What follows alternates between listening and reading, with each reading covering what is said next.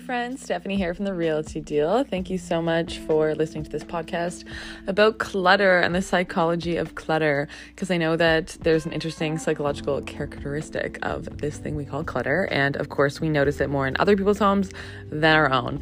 And sometimes we don't even like realize that a room in our house feels cluttered and maybe even uncomfortable to visitors. So um, that's why when you're going to sell your house, making each room look neat, spacious, it is so important when you're selling your property. And I know that it can seem daunting at first, but decluttering is relatively easy to do, and you must do it if we are going to sell your house. So this is for all my people who are getting ready to sell their home right now. Um, I would say that the simplest technique is just to box things up. You know, you're going to move anyways, so boxing makes sense.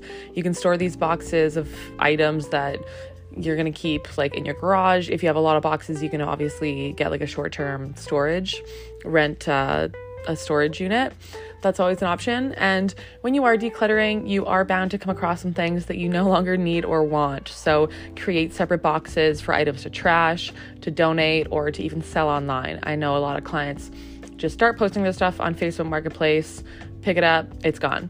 Deal with these things right away so they're not included in your stored boxes, right? So when you're going through things, picture, post, sell, or donate, or trash.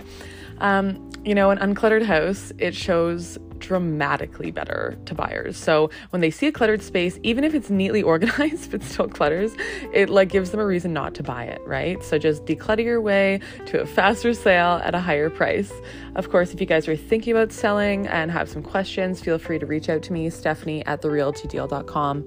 If you know of anybody thinking of selling, I appreciate you putting us in touch and sharing this podcast. So thank you for thinking of me when you think of real estate and visit my website, therealtydeal.com for lots more uh, tips and stuff about buying and selling. So thank you guys.